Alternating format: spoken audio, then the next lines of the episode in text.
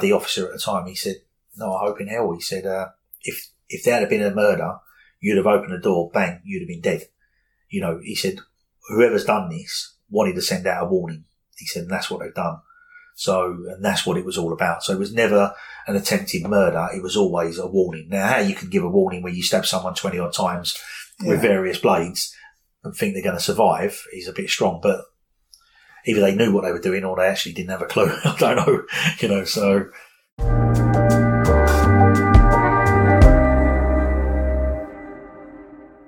Hello, I'm Matt Price, and this is Conversations with Criminals. And the voice you just heard is a best selling author, Darren Barden, who in 1996 was at home. He was in his late 20s. It was late at night. There was a knock at the door, and two men stabbed him 20 times.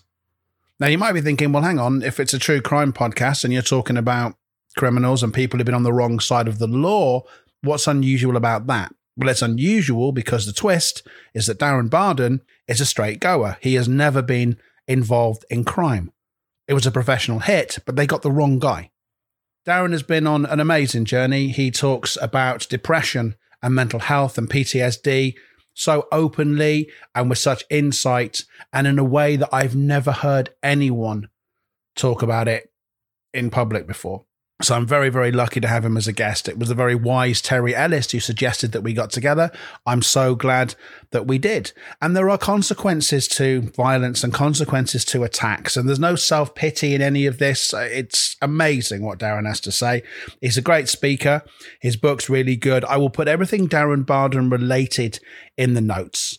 I felt very emotional listening back to this one. The conversation starts with a knock on the door in 1996 that changed Darren Barden's life?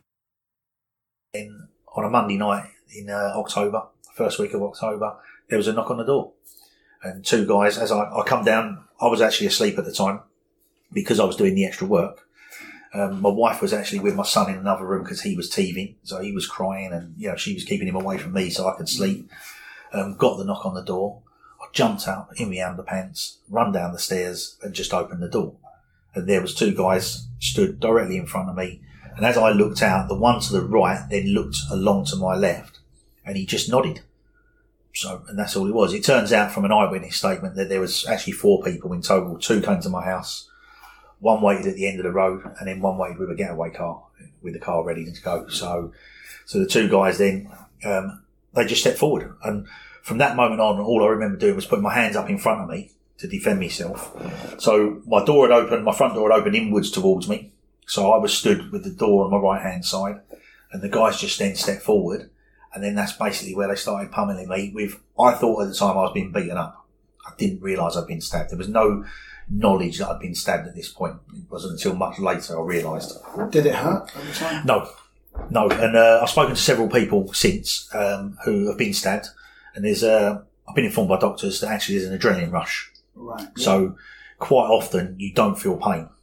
Uh, with the stabbings because of the adrenaline. So done, I'm not saying that's for everybody. It's just the information that I've been given and the people I've spoken to. So some people may disagree with that. They may well have felt pain, but I was at the time. So I remember putting my hands up in front of me and I can sort of remember taking a bit of a beating, but the next thing, I don't know if I passed out, I was knocked out, I was unconscious, whatever it may have been, I'm not sure, but I went from standing with my hands out in front of me to sort of in a fetal position on the floor with my hands over my head and just feeling my head being banged from side to side, side to side, just constantly knocking on my head. But so I, this is what made me think I've been beaten up. And then it just stopped.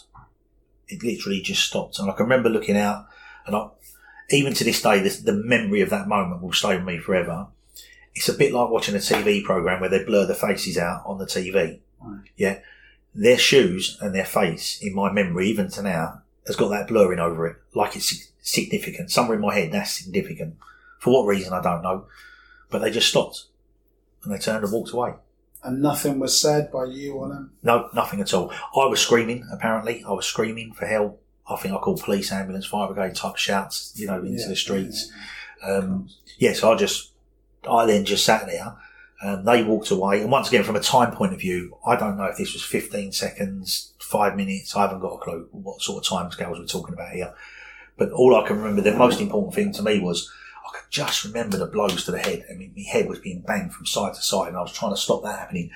didn't have a clue that my chest had been cut, my back, my legs. None of that I knew about. It was just literally the head. So that's what made me think all the time I'd just been beaten up. So they then stop, they then walk away. At that point, and I don't know if I'd done it with my hands or my feet, I slammed the door shut. How the door went shut, I don't know, because the lock had actually been broken with the force where they came in and pushed me back in. I then crawled through, I was in a little hallway. I then had to crawl through the living room. Bearing in mind we didn't have mobile phones, phones back then. I then crawled through the living room to the back of the living room where the phone was and picked it up and started dialing 999. So at this point, as you can imagine, my wife was upstairs with a one year old. She can hear all the kerfuffle mm. and she believed that there was a nutcase had knocked on the door and was screaming and I'd shut them out, basically. So she hadn't at this point realised I was being attacked. So I get on the phone, dial 999 and it's at this point she then realises it's me that's been attacked. So I'm calling for help down to the police, um, fire, wherever I was asking for everybody, you know, to come. Um, the operator was brilliant. She was absolutely brilliant, the woman. Um, if ever I got to meet her again, it'd be great because, you know, they're, they're, brilliant at what they do, yeah. these operators. And then my wife appeared. I'm sitting there at this point, bleeding to death, basically. So she then walks down the stairs with a one year old in her hands, not realising at this point she was walking through blood, my blood, mm. on her feet, her toes. You said not to tap the feet. That's right, you can tap your feet. and you can take your time as well, you're okay. The, the hard part is it's not it's not what happened to me. It's the problem. Oh, yeah. It's the impact on on Wendy not so much George. He was one years old at the time, you know, so yeah. he wouldn't have known any different, really, you know. And he's he's got no recollection of it whatsoever, which is great from our point of view. So Wendy walks through the room, sits down on the edge of the seat. I'm sat on the floor, and then lo and behold, one of the funniest moments ever. I'm sitting there bleeding to death, waiting for the police to turn up, the ambulance to turn up. Wendy's sitting there in complete shock. I've asked her for um, something to stop the bleeding. She went out to the kitchen. She got a tea towel. I, I touched my head with it, and it's just saturated at that point. So then George, being one years old at the time, because I'm trying to keep the blood, so I've got my hands above my eyes, trying to keep the blood out of my eyes.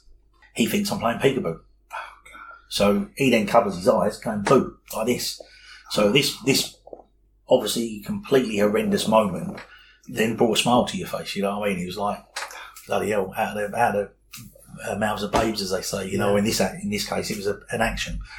So anyway, we sat there, which I believe was it felt like an eternity. There was some bangs on the door, people calling uh, us by name. Uh, turned out to be neighbours who had heard the screams and the shouts come along. Um, they, at this point, um, they then went away. We're still waiting for the police to arrive. Eventually, there's a knock at the door they're calling police. They don't know who we are, so they're shouting police. Wendy's screaming at them, go away. She didn't believe they were the police, you know. Um, eventually we let the police in, and the Wendy did. And I'm sat, so I'm sat probably six yards away from the front door now, maybe maybe eight yards, something like that. And I'm just sat there in my pants, or blood pouring out of me everywhere from my back, my head, my chest, you know, legs. Um, I'm just, I actually felt like I was actually in a pool of blood because when my pants got soaked with blood and it was freezing, I was so cold. Never, I've never felt cold like that before or since. So, yeah, so then there was police flying around everywhere and the, the, police kept saying to me, and when they talk to you in these situations, and sometimes you watch it on the telly as well, they always using your name constantly. You know, if I was to ask you a question, I'd say, do you know this? But they always, Darren, what do you know about a red car, Darren? And it always either your name would always be in there. I can remember. The, I can't remember the questions. I just remember that part of it. So Darren, what, who do you know drives a red car? Who do you know? I haven't got a clue what they're talking about. This red car. is such a big thing to them. But the eyewitness had seen the guy was walking his dog. He heard all the kerfuffle. He then walked his dog back to his flat and then went to a telephone box. And bearing in mind, this is not a year of mobile phones. So mm. he then went to a telephone box and he seen their getaway car, which we believe was a red sports car of some description. And that's what the importance was from a police point of view. They wanted to know quickly who I knew. Did I know anyone about anything about a red sports car? So, so then we waited. Um, at some point while I was waiting for the police, I made a, a bad decision, which I've always regretted, which was phoning my mum and dad. So I phoned my dad. Bear in mind, this was Monday. It actually happened. The first 999 call went in at three minutes past 12. and the second one was at six minutes past twelve, and we don't. We think mine was a three minutes past, and the eyewitness was a six minutes past. And what night did you say it was a Monday? Monday night, yeah. So, um, for some reason, I sat there and I, I decided I wanted to phone my dad. So I picked the phone up, and the operator was still there. They, they stay on the line, and she said to me, um, "What do you want?" So I need to phone my dad. She said, "You need to put the phone down, count to ten, and dial the number you want." Somehow I've done it. I don't know how I did that. I don't even know if I counted to ten, but I phoned the number. Whether they use it to trace the call or be able to connect to the call, I don't know. I phoned my dad and uh, just said, "Look, Dad, I've been beaten up. Can you come round?" So a couple of strange things happened. My mum never ever drove anywhere unless it was home from the pub when my dad had had a drink. For some reason, they went out to the car and my mum drove that night. It would never have happened ever, you know, even to this day. Very rarely she would she drive. But that night, she, no, no questions. It weren't a debate. So it's just a strange thing, you know.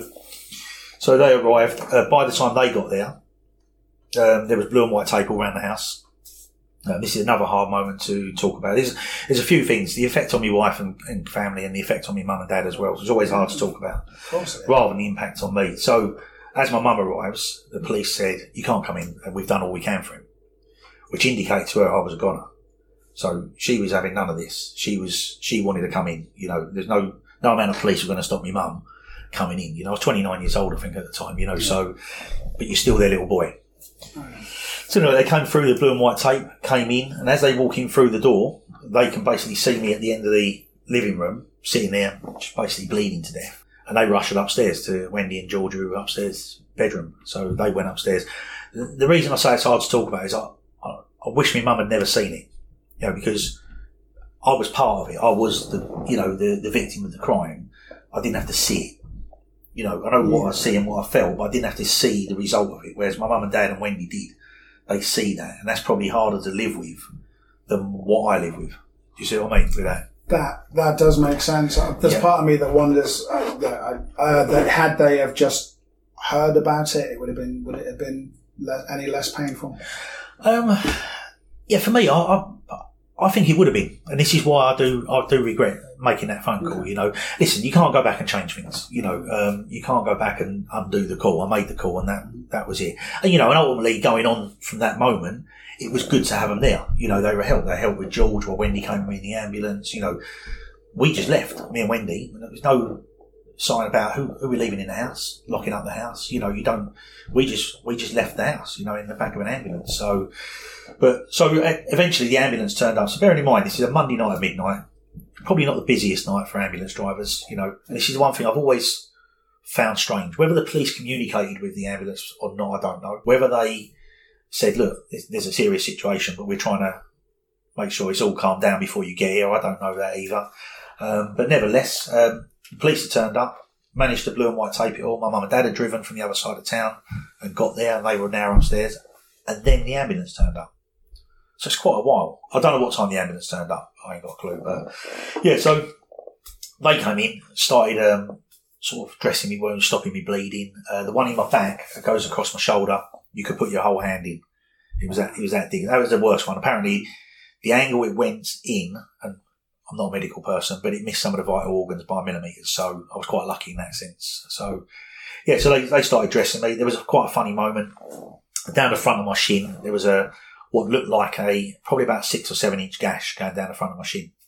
So they dressed all this this gash up, and I'll come back to that in a minute when we get to the hospital. They then put me on this. They were brilliant, by the way. The two ambulance guys, absolutely brilliant. They then put me onto this. What I can only describe as a metal frame, but a chair shape. They put me in there, wrapped me up in blankets because I was absolutely freezing. Um, you know, try not to swear again then, but I was I was so so cold, and like I say, it's it's a cold that I've never ever felt since. No matter how bad it's been, I've never felt that cold. They put me on this chair, wrapped me up in the blankets, and start to wheel me out. Now the whole time I've been sitting there at the bottom of my stairs, there was what I thought was a cricket bat that I'd been hit with, like a children's size cricket bat. That's what I thought I'd been beaten up with, and that's what I thought I was looking at. When they wheeled me out, as they got to it, what I realised was this was, it turns out to be an 18 inch meat cleaver, but it was in a cardboard and cling film holster, so it's just laying, they hadn't used it, they'd dropped it and left it behind. So it's, it was the one knife that hadn't been used on me, so out of the four that were there. Um, and it was at that point, as I was being wheeled out in the ambulance, they, I realised I'd been stabbed. As soon as I see that knife, that's when the moment it hit. It was like, I've been stabbed, you know. And then I shouted a few expletives out, you know, I've been stabbed, I've been stabbed. And as they wheeled me out into the, the cold October night, it was a beautiful, clear evening. And I'm probably, I don't know, 25, 50 feet, I don't know, 30, 40, 50 feet away from the ambulance. They wheeled me across. Uh, it, this was a moment, as far as I was concerned, I was gone. So it was a, like I say, really cold night. The sky was incredible, incredible, like bluey black, and the stars were out, and it was really beautiful. But I just thought that was it. That was my moment. In the ambulance, and off we went. You know, so I, I just sort of that little moment for me was my turning point. And now when I see a night like that, and we'll get them soon over the next couple of months, you know, I have a little smile because it was a moment that actually it didn't happen. What I thought was. Yeah. So it's actually quite a nice moment. Um, on the way to the hospital, um, I'd never been in an ambulance before. So apparently I kept saying to the, um, I offered the policewoman who came with us, by the way, I said to her once she sat on my lap, I had my wife there as well, but I was just joking as I always did. And um, she said no, she was fine where she was sitting. But apparently I kept complaining that I wanted to know if drunk, jumped any red lights. I, I wanted to know did we have the blue lights on and things like that.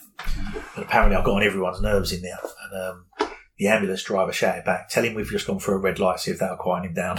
so, because I, I, I wanted to, it, I don't know, maybe I wanted it to be exciting. So, but when we arrived at the hospital, it, it changed. It became very serious.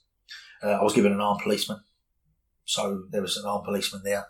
Um, what the police had quickly realised, this was obviously something that was like a professional hit. They didn't know who I was, and they didn't know if they were coming back to finish the job. So I had my dad with me. They'd taken Wendy away at this point to try and help her out. Then they came for me, they wheeled me round, they started stitching me up. And I, they stopped counting the stitches at about 40 stitches. I think they stopped. The, one- the one in my back, they had to stitch inside first and then stitch on the outside to hold it together. Um, I was quite lucky going across the hole of my chest. Um, they'd cut me, but what they do is they put two blades into a Stanley knife and they separate them with a match. So that when it cuts you, it can't be sewn up. So it's too difficult because what it does, it squashes the, the skin in the middle. So they cut me across the chest with that, but lucky enough, it just scratched across. And all that happened is they broke the blade off just in my chest here, tiny little part of the blade that snapped off in my chest here. So I was quite lucky with that side of things. Um, but I had quite a lot of stitches in my legs, uh, scratches across my back. Um, but my head wounds were the most serious. And I had seven serious wounds in the head. But unfortunately, what it was with the with the head wounds is where I was being stabbed in the same place more than once. So it looked like to the hospital that it, it just repeatedly stabbed me. It could have been five, six, seven times, all in the same place in quick succession. So that was one wound. It, it could have been multiple actual stab wounds, if you like, in that same spot. So I quite bad two inch gash across me back of my head here. So in total, there was three different blades used on me, which meant one of the perpetrators had a blade in each hand. So he had no intentions of beating me up at all. I I want to ask about the notion of a professional hit. Yeah. And I'm not being crass when I say this or flippant in any way. Um, did the police explain that to you at the time? Did this, there's an armed policeman here for your protection, or were you told further down the line? absolutely further down the line, probably I would say three or four days after. So um, there was also something that happened in the hospital. Um, there's also a, a mental health unit within the hospital, um, and one of the patients from there had actually got out of the unit and was walking around the grounds. So basically, from a police point of view, there was a suspicious per- suspicious person walking around the grounds. Um, that brought about a bit more security. They moved me from one room to another because until they, they found out it was actually Was that Nothing. stressful for you? That must have been stressful at the time. right? no, not really. I don't, I don't, I don't even know if I was fully aware of everything going on. Right. You know, I remember so much detail, but not the emotional side of it. You know, for example, the nurse that was, they were having to shave my head and, and stitch in places and they was injecting me with this stuff to numb the pain of the stitch. But the injection was so painful.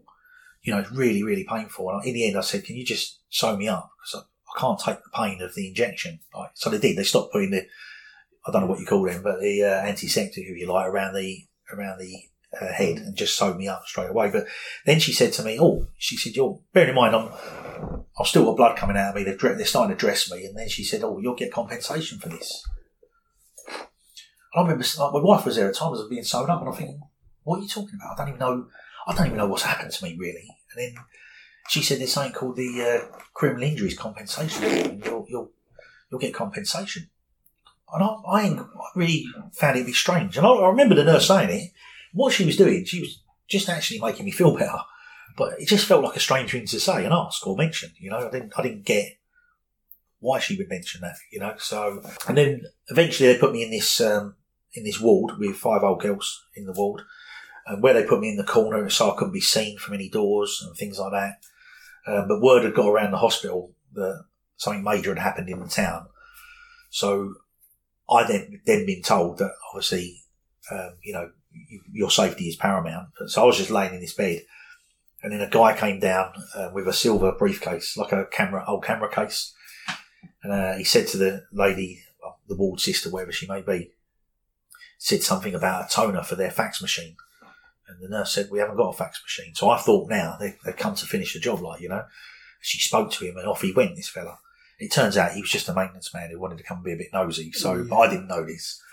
And then about, I don't know what sort of time, a couple of hours later, I was laying on the bed and an old guy turned up um, to the, the nursing station and said, they, they looked over and pointed at me, or thought they were pointing at me.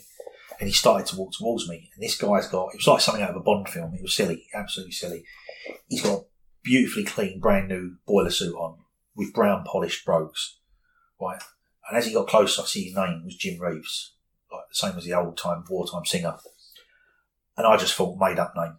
You know, this is, this guy's come to finish me off, you know. So as he got closer to me, I basically threw myself off the bed and he sort of run off. And it turned out he was just a porter there and a maintenance man who just come to be nosy and he used the excuse of fixing a machine behind the bed. They came down to be nosy because it, it obviously quite big news at the time locally. But to me, it was, that was the only time I realised what was going on. I felt like I was then being intimidated, but clearly I wasn't. And, and what was the police's take on it? Because I think, in terms of, of a professional hit, there's part of me that thinks they they could have killed you. Absolutely, yeah.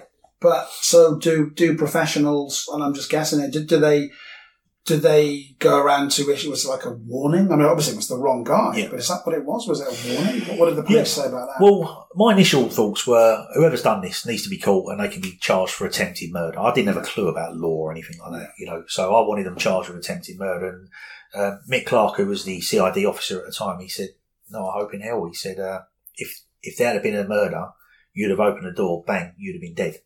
You know, he said, whoever's done this wanted to send out a warning. He said, and that's what they've done. So, and that's what it was all about. So it was never an attempted murder. It was always a warning. Now, how you can give a warning where you stab someone 20 odd times with various blades and think they're going to survive is a bit strong, but either they knew what they were doing or they actually didn't have a clue. I don't know, you know, so Yeah. which is what they are. And have you ever wondered what their intention was then? I haven't. My wife has. My mum and dad have. Um, no, for me, it's never it's never bothered me. They've never bothered me. You know, they don't. I don't find them significant in the whole thing. You know, they, as I understand it, they were given a job to do. If that's what happened, they come round and, and carried out that job and made a mistake. They've got to live with that because they're probably not going to get much work in that field ever again. You know, so if you're going to make a mistake that bad, I would have thought they would have had to slip away into the shadows.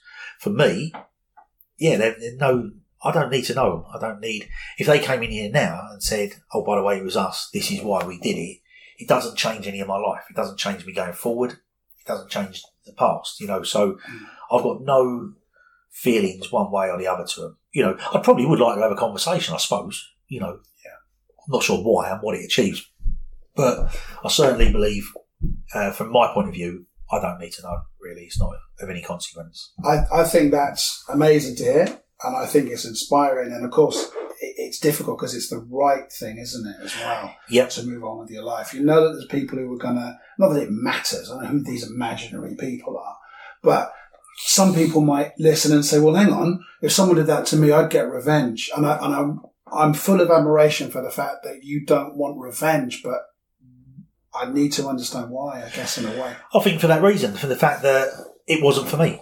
I know in my heart and in my head that wasn't for me. So whoever, if it had been a personal thing and they'd messed up, you know, if there's, you know, they've gone overboard, say I've done something wrong and they, they should have come around and had a word with me and actually they've gone a bit overboard. I think things would have felt different. Yeah. I mean, like I say, I'm not an expert. You know, I'm not a psychologist. I don't know why I feel how I do.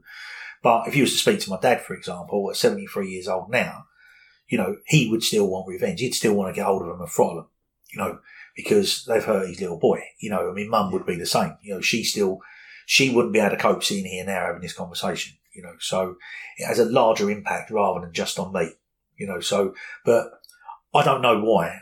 I have got no thoughts to these people whatsoever. And I say it's a genuine thing. That's how I am, you know. No, I, I completely know, believe it. so it's, it's, it's just how it is with me. I'm not, you know, they don't impact on me at all.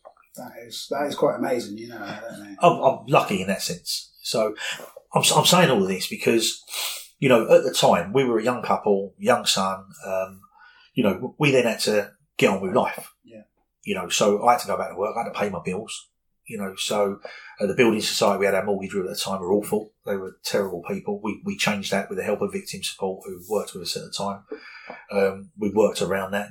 But we didn't just got back on with life, you know, you, we dusted. I went away on a couple of holidays. My mum and dad paid for me to go to Spain to get me away for a, a week just to settle down. Popped out to see some friends in Holland for a few days, um, just to really get myself out of town and just try and get myself sorted, and then come back. And I went to the doctors at one point, and he said, "Darren, I've known your family a long time." He said, uh, "You need to go back to work."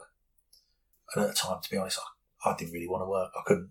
What I was going through was depression at that point Right. didn't know it. I couldn't care if I worked less any any other day ever from that moment onwards at that point.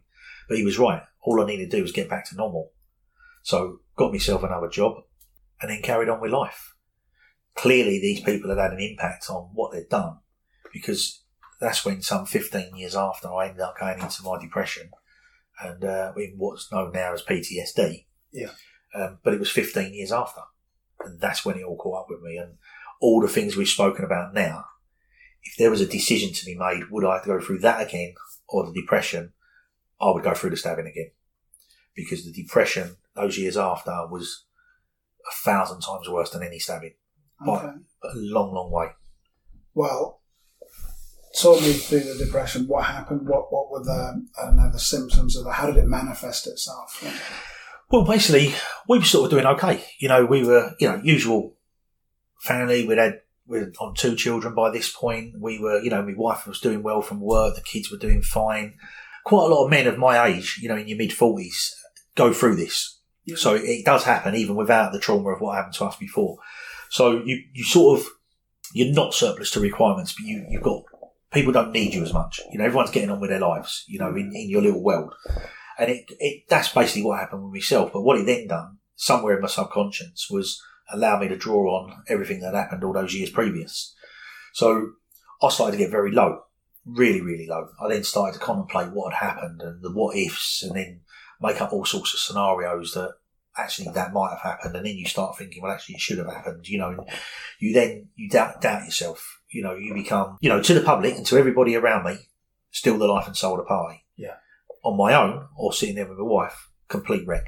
You know, I was, I was so low, like, and I had a huge circle of friends, huge, massive, big family, lots of friends, but I was so alone. Like, you know, you, you couldn't talk to anyone, you know, about this situation. You know, and bear in mind, we're going back a few years now. You know, it's a lot.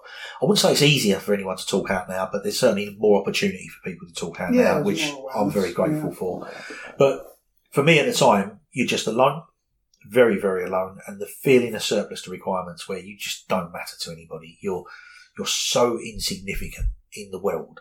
There's no point carrying on, and that's that's where it got me to to that point. The first time it really happened, big star was driving down the M2 in Kent on my way to a meeting. I've got my shirt and tie on and going down, and I just started crying. Just like when I say crying, I'm talking bawling, sobbing. And I ain't got a clue why I'm crying. I'm, I'm just crying my eyes out. I'm what the hell's going on here, you know? So then I was like, why are you crying, you tart? Sort yourself out, you know? And I started getting angry with myself. So I started punching myself in the head. I, I was headbutting the steering wheel. I was punching the ceiling on the, on the car. I a complete emotional wreck. I was, I was all over the place. I pulled into the motorway services and I had to hold on to the steering wheel, like to try and compose myself. I, I just, I had no control over this, no control over this emotional part of me whatsoever. I didn't know why I was crying, why I was in the state I was. Got myself composed, had a glass of water, went in and got a bottle of water, come back out, went on to do me meeting that I was scheduled to do. Drove back home, got home, went to tell Wendy what had happened during the day because it was just an out of the blue moment. Fell apart again. Same sort of thing. I couldn't breathe. I couldn't talk. I, I was having like real sort of panic attack type stuff, but I couldn't speak to her. I couldn't tell her what was wrong. So she thought someone had died. She's like, what's going on? And bearing in mind, this we're talking 15 years after the attack now. So this is, you know, not that it's long gone and forgotten, but it's, it's far enough away to not be a problem, you know, in that sense. And we were just doing our normal life. And there I was in, in an absolute state, a real unbelievable state, you know, of emotional turmoil. Didn't know what it was. Composed myself. I thought, well, we're, we're monitoring this because why, why is this happening? We didn't know. I didn't know. Yeah. I think other people around me had spotted a few things because people were asking the odd question, you know, are you okay type thing, but they never followed it up. No one ever followed it up because they didn't know how to, you know, and that's the other thing Yeah, yeah. I, I now campaign for as well is that you know um, we we talk about one in four people having mental health issues in this country. I'm a massive believer we need to teach the three in four to look out for the one in four rather than telling the one in four to reach out because as far as I was concerned, I didn't reach out to anyone, you know, and I, it was the last thing I would have done. So that's that's what I try and do now. Try and educate the three and four rather than the one in Yeah. four. Um, but yeah, so from a depression point of view, it was over a period of two years, and it wasn't twenty four seven. It was the odd day, the odd couple of days. It then got to the point where it was three or four days, you know. But then you'd have a couple of good days, and then all of a sudden you'd slip back. And, and it was as simple as I could open a tin of beans the wrong way round, and that would force you down the road of you know depression. You know, you could see a bar of soap in the shower and think that's that's the wrong way round, and that would that would trigger it. It was ridiculous. It was so stupid. You know, at the time, I mean, it was obviously very serious, but it was like, why? Why are these silly little insignificant things bothering me? You then got over it, carried on, then all of a sudden it would rear its ugly head again. And unfortunately for Wendy, it was just getting worse and worse and more and more. And I'd done some vile things. Uh, you know, I was, I didn't, I didn't trust my wife. I felt she felt more about her work than me. You know, she didn't, she, she you know, she loved her work and she enjoyed her workmates and, you know, she's bringing up the kids and doing a great job. But I made up all these scenarios about everybody. You know, so then I started working on who I could trust, who I couldn't trust. None of this was real. This is all just made up in my head. Yeah. You know, I then started working out the people that were trying to manipulate the situation so that I would be gone. So then they could muscle in on my family and everything I owned and that loved. And, you know, this was all made up in my head. It was ridiculous, you know, but that's why I went through. That's what I was doing. And, um, yeah, so because of that, then I started creating scenarios, made life so difficult for my wife and her work. And then one night we went out for a few drinks with our work colleagues. We'd been to this place a year previous, and it come midnight, it changed. The atmosphere changed in this place, and it was like the local pubs had thrown out, and they started going to this club, which was a very nice place. And I felt really uncomfortable the previous year. So on this occasion, I said to her, "Look, you know, I um, I don't want to be there at midnight because of how I am at the moment. I don't want to be in a situation." She said, "No problem. We'll leave early." Everyone was going on a minibus. We went in the car so we could leave early. Anyway, quarter to twelve came. Wendy came up to me and said, uh, "Right, do you want to leave?" And I was like, "No, look, you're all having a great time." She was with all her work friends and having a wonderful time. And I just didn't want to spoil it. So I said, "No, no, no we're all right. We'll stay." And three guys had come into the club, clearly hell bent on spoiling someone's evening. They were that type of uh, character. And I watched. I watched across the club at the bar. They didn't buy a drink. They just turned their backs to the bar and were looking out. You know, clearly to cause someone trouble. Um, one of them turned to his mate and he said, "Watch this!" And he walked around the bar and he basically thrust his hips into the back of my wife, knocking her onto a table. So at this point, my 15, 16 years of hatred of whatever happened to me came out. It came to the surface, which Wendy knew was always going to happen, just didn't know when. But this was the trigger. So um, I grabbed this fella by the throat and I sort of pushed him away. I was, why have you done that? You know? And he come back. He come back for more, but he was he was glazed over in his face like he was on, on something. Like you know, um, I'm not an expert in that field, so I don't know. But then it was just he was going to get the blame for everything that had gone in my life. You know, so I just started to try and I tried to smash him up. I tried to punch him. There was a bottle on the on the table. Bearing in mind, I'm, I'm not a fighting person. I don't I don't fight people. I don't. I can't even remember having a fight. I was probably at school. You know what I mean? So it's, this is so out of character.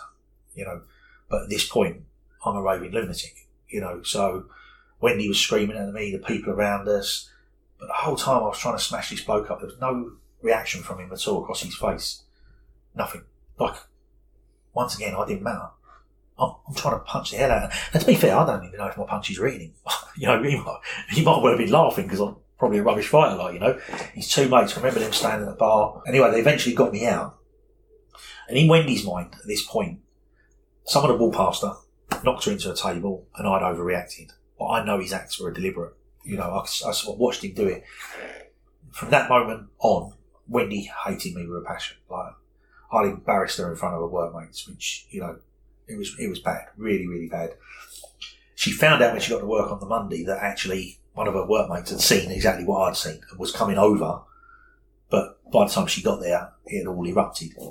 But I think it had tainted everything. It took a long, long time for Wendy to get over that because I was on my downhill spiral, you know, downward spiral um, into depression. I've been systematically sort of spoiling Wendy's world, you know, as almost as often as I could. Um, and it was mostly about attention. You know, you, you actually in complete reverse of how it should be done, but I wanted I wanted the attention. I weren't getting enough as far as I was concerned because I didn't know. And that was it. At that point, she just said, "You you need to get to the doctors. There's something seriously wrong with you. You know, you need to do this." Okay. And uh, there's lots of situations I can talk about around that, but it's, it's sort of a, a variation of a theme where I would just mess the whole thing up, you know. So eventually got my doctor's appointment, which was a massive moment. It took me weeks to even phone and book an appointment. Yeah, I was wondering about that. I can imagine it would take anybody a lot of effort to do that. You you're almost. It's probably. I mean, my aunt, my aunt was an alcoholic for. Um, I mean, she was dry for the best part of 29 years, but um, she always said like I used to do a 12 step, and the first step was basically admitting the situation. It's probably a similar process. You need to admit you've got a problem first, which clearly I wasn't prepared to do. So what I've done, I phoned the doctors on a pretense that I had a bit of an itchy chest.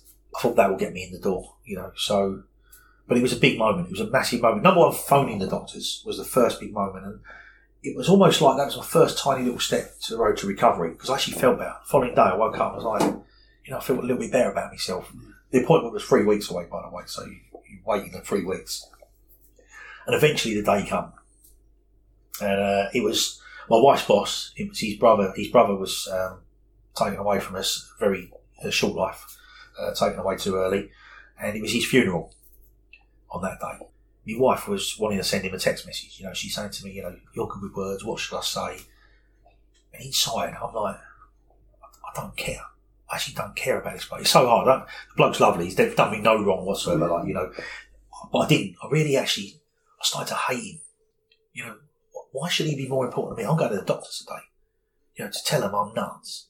And you, you want to send a message to a guy who's going to a funeral. You don't even know the fella. You know, I was, I was so stupid. He was so ridiculous. And, but I worked myself up into a bit of a state. I'm like, no, this, this, you can't be caring more about someone else than me on this day. So, anyway, by the time I got to the doctor's surgery, I walked in. And I was, it's a big moment again. You just get in there. It's such a huge moment. And you press the screen, you do the hand sanitizer thing, you press the screen and it comes up and it gave a completely different doctor's name. So I went to reception and I said, uh, excuse me, I said, I've got a doctor, Dr. Fernandez. I said, it says someone different on this. Oh yeah, he's training. Thought, what do you mean training? So when I sat down, I started working myself up. Like three weeks I've waited for this moment, you know, three weeks. And now he's training. I didn't even question what it was about. Was was it a trainee doctor in there? Was it my doctor training someone else? I didn't actually ask the scenario. I just worked myself up into a bit of state. So eventually the name comes up and the bleeper goes off, Darren Barden, room three. Off I walk along, open the door, and just around to the right, my doctor's sitting there in a temporary chair, little plastic chair. And behind the desk was this fellow I didn't know, this trainee doctor. I said, Oh, come in, Darren, have a seat. Well, this was my moment right? And they dead spoiled it basically. So I said to, uh, I went into a rage. How they didn't phone the police, I don't know. So I just said to them that they both, and there was a lot of swearing.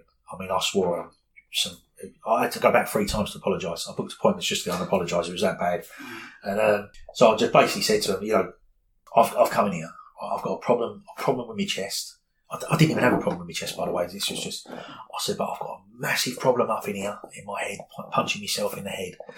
I said, you put some stranger in there. I want to talk to my doctor about my problems, and you've got a stranger sitting in this chair. Now, I suggest you both get up, swap seats, or I'm walking out of here, and you won't ever see me again because I'll be dead.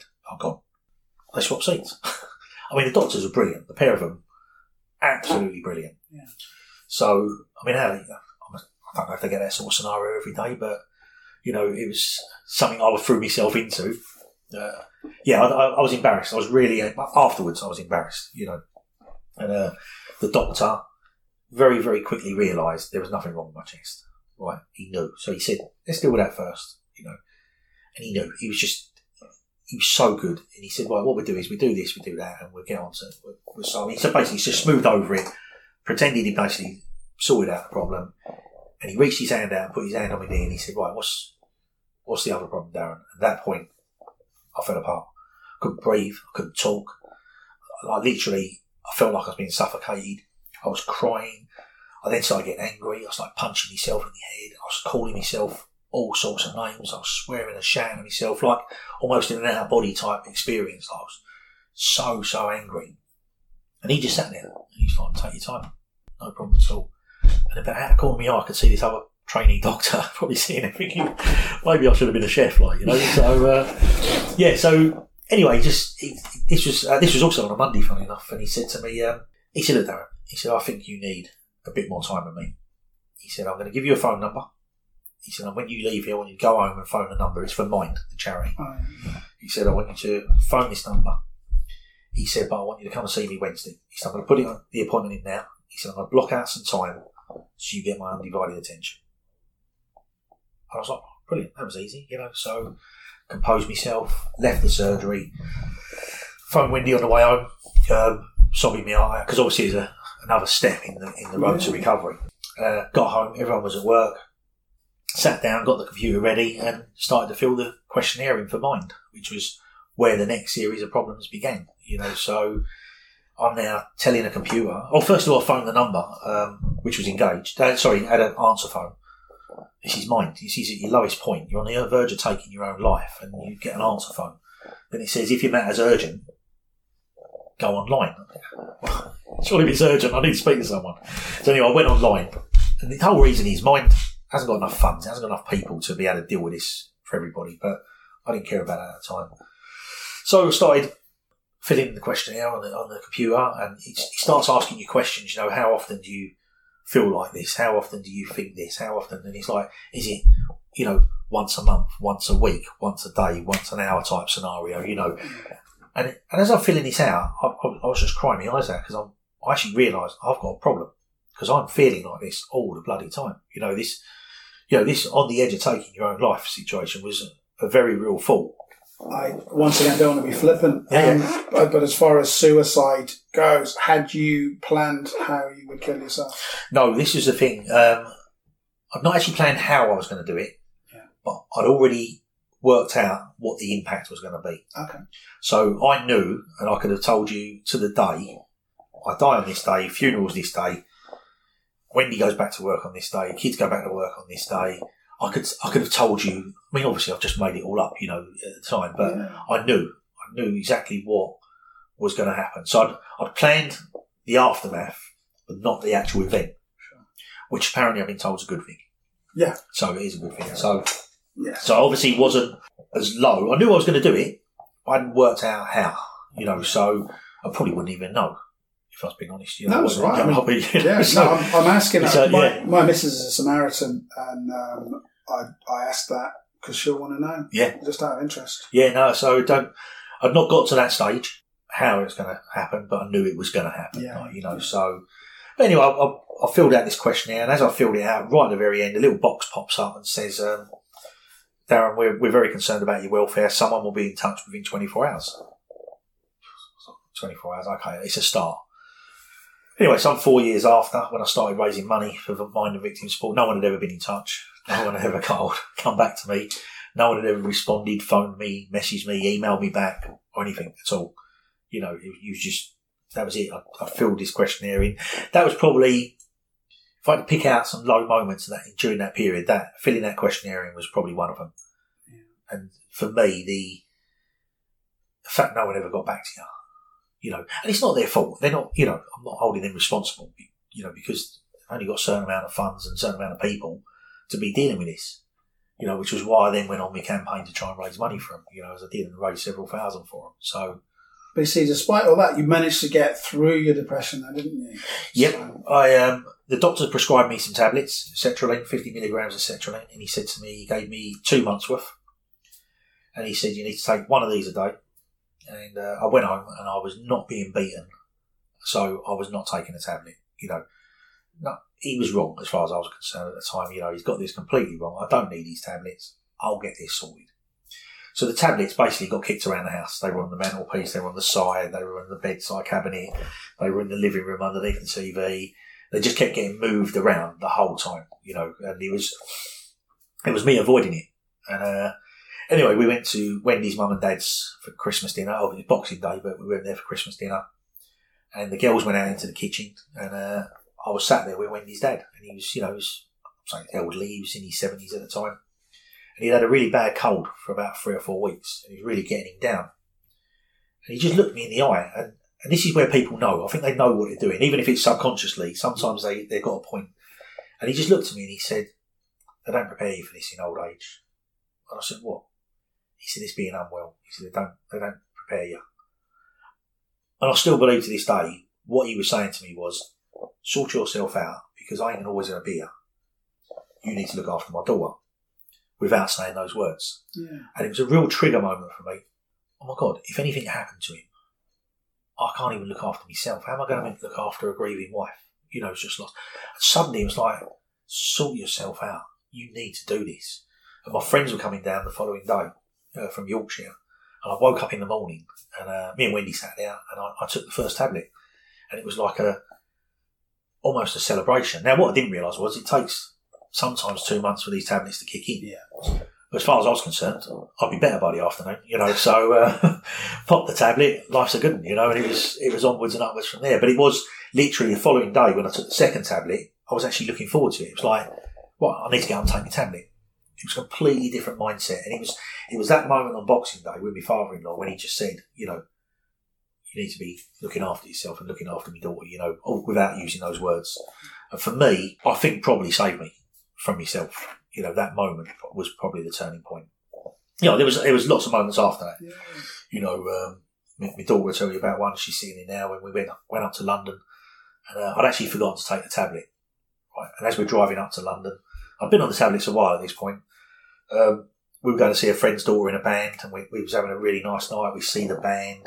We were walking along. We decided to go and get McDonald's after, and uh, we're in McDonald's, and I had to wait for my food. So, but I was waiting a long time. And it's McDonald's, it's a fast food place, you know. So, uh, as I'm waiting there, I'm like, said to the young girl behind the counter, she was being really nice. I just said to her, you know, any chance? She said, yeah, we're just waiting for this, just waiting for that. And then she went and got part of my order, put it in a bag, put it on a hot plate thing. She said, right, it'll be with you in a couple of minutes. Brilliant. One of the other guys behind the counter walks along, looks in the bag, and takes out the food and serves it to someone else in McDonald's. I'm like, this is trigger point. Like this, this is my moment to ruin the night. Right, so I've gone. Excuse me, man, that's my food. Right, bear in mind he's working behind the counter, and he just went, "What? What?" I said, "That's my food." That's so. This poor girl who's serving me has done no wrong. She's done nothing wrong. I'm going. He's just stolen my food. I said, "He's taken," and she's. They haven't got a clue what I'm on about. So he's just taken my food out of that bag. I'm going, and he's walked off and given it to someone up there. That's my. I've been waiting here ten minutes. And I just started going into this rage. Shannon come over. She was trying to pacify me. The, the shop started getting a bit sort of agitated because I was raising my voice and I was getting aggressive. And the guy behind me said, "All right, mate, calm down." Like, well, I just calm down. There was a lot of swearing going on. How about you calm down and go away? Like, you know what I mean? I said, mind your own business. And then some woman at the back of the queue went, "Your aggression is making me feel sick." So I was like, mate, you feel sick, love. So I then given her a tirade of abuse. I was complete embarrassment, absolute embarrassment. I mean, we laugh about it now because obviously no no harm was done. Yeah. Um, eventually, they basically rallied all this food together and got it to us and sort of get rid of me. Put me over on this table and I just I threw it through the food away. I couldn't even eat. You know, I was just it's, uh, the whole night was. We had such a good night, and then this little trigger moment, and I'd forgotten the tablet on that day. And whether it was the fact I'd forgotten the tablet or not, or it was playing on my mind, I don't think just missing a day would necessarily have that effect. It's somewhere up in the head. It, it was waiting to happen. Maybe I knew, you know. Um, so it was back on the tablets then and never, I mean, trust me, no one was letting me forget, you know, certainly not my wife and kids, you know, they was like, you, you are having this tablet every day. We want to see you taking that tablet every day. And that went on for probably nearly a year. And, uh, I've since found out the tablets, depression is uh, is like a chemical imbalance in the brain. We we operate, fluctuate as we go through life, happy and sad, happy and sad, and then uh, what with me, I was either very very happy or very very sad. So it needed to bring my levels back, and that's what the tablets are for in the simplest way. Um, which it worked, and it absolutely worked. I started getting myself back to normal. I made the decision to stop taking the tablets. Um, didn't tell anyone. Just stopped taking them. Uh, Wendy went mad. She was like, "You can't just do this. You can't just stop taking the tablets." I'm all right. Uh, she said, "When was the last time you took one?" I said, "It was a week ago." See, I'm fine, like you know. She was furious, absolutely furious, because obviously she knew I needed to go to the doctors and you need to come off these tablets. You know, you can't just stop. Yeah. So she was like, right, we was away at the time. She said, when we get back, you're taking them again, and then we'll go and see the doctors and see what he can do. And uh, but from that moment on, basically, it wasn't. It then didn't become a problem. You know, I'd, I'd gone through that that sort of circle that I needed to go, a cycle that I needed to go through, um, and started building my life again. You know, which I'd done a couple of times previous, and I just needed to to do it there and then. So yeah, that was it basically. Excellent. Where Where are you now? That's all I need to. Right now? That's all I need to know. Yeah. where I'm at, I'm enjoying life. Um, I'm enjoying my work. I'm enjoying the people that I'm, I'm with, the circles I'm moving, which are very different to what they used to be. I've now got um, a project which I think was probably needed. You know, so I wrote my book two years ago. Yes. Um, so when I wrote the book, it was one of the hardest things I've done because to write the book about my story, I had to paint a picture for the reader. So all the things we've spoken about today, I had to put down into black and white, which I've not done before. yeah. So I had to go through myself details that I hadn't even thought about or allowed myself to think about. So the writing of the book was, um, I think they call it cathartic, you know, where you just, you put it down and it's, it was really hard. I can remember one day typing and, uh, I was sobbing, really crying my eyes out. And, uh, everyone was out and Wendy came back in to the house and she just looked at me and she said, I think you need to stop. And I'm like, but I'm enjoying myself, like, you know, so, cause I was, I was Yeah. actually- but it was all coming out. So the writing of the book was a big moment. But when I wrote the book and I, I released it, I didn't really have a purpose. It was like, I've done it now. Let, let as many people as I know can. Um, I was lucky enough, I made it to best-selling author, um, which was, which was really good, uh, through sales. But I didn't really do anything with it. You know, I'd, I bought a new house at the time. I'd changed jobs, you know, as in my position at work. So I've been promoted. I, I really didn't have a purpose for the book. And it took considerable time to really get that purpose, which is what I've got this year. Um, I went to Mexico for a holiday in December, and it's something I'd always felt I needed. That it was a real luxury holiday. It's cost us quite a few thousand pounds. Um, we were waited on and treated like really important people. You know, like I was some sort of multi-millionaire type person. You know, and it was just me and Wendy. It was just Darren and Wendy on holiday in the sun. But I felt so special. I felt like this is what I've been craving for. I needed this moment. And this was only December last year, so it wasn't that long ago. And it was like, you know what? This is it. I need more of this. I need to feel like this more and more. Unfortunately, what happened was I came back after Mexico and had a real bad January. Like men- mentally, I had a bad January. Really struggled with things, just life in general. But because I'd spotted the symptoms before and some of the telltale signs, I knew I was going into it. So I managed to stop it very quickly. But I still needed to do something. Bearing in mind, I wasn't prepared for what was coming, as none of us were from a pandemic point of view. But basically, early on in this year, I'd already started working on things. I, I wanted to create a YouTube channel where I could inv- in, interview people in, in these very chairs, you know, who inspire others. But actually, it was me that needed to do the inspiring. You know, for for me as much as the people were on the receiving end. And it was that sort of turn, February time this year where I suddenly realised I could help. Yeah, my book had helped lots of people, and I can tell you several stories. Um, uh, one guy in particular who read the book, um, he messaged me and said, "Darren, basically, this is my story. I was beaten as a child. My mum was beaten by my dad. I've, I've read your book." He said, "In adult life, I've suffered with depression and anger." He said, "I've read your book, and he said I'm going to go to the doctors and get myself sorted." He said, "I need to get rid of this." He said, "I was really pleased with this." Yeah, yeah. You know, I was really pleased. I was really proud that my story had helped him. I see him about nine months after, and he actually then told me the real story, which was he'd been beaten by his dad, his mum had been beaten, he'd suffered with bouts of depression in his adult life, never touched his wife and kids with that in, in temper or anything like that. And uh, but anyway, he read my book on a Friday night. he had actually written his suicide notes to his wife and kids. He'd already had them written. He had a stash of pills and a stash of drink that he was taking that weekend. He read my book. And to this day, he now lives a happy and fulfilled life with his wife and kids. And he, will- if he was here now, he would tell you, I saved his life. I didn't. It was circumstances. But when we see each other, he hugs me like a long lost brother because That's great. it happened. It is a brilliant moment. So looking back, I feel I could do more of that. If I can tell more people my story and more people that there is a light at the end of the tunnel, there is a way round it.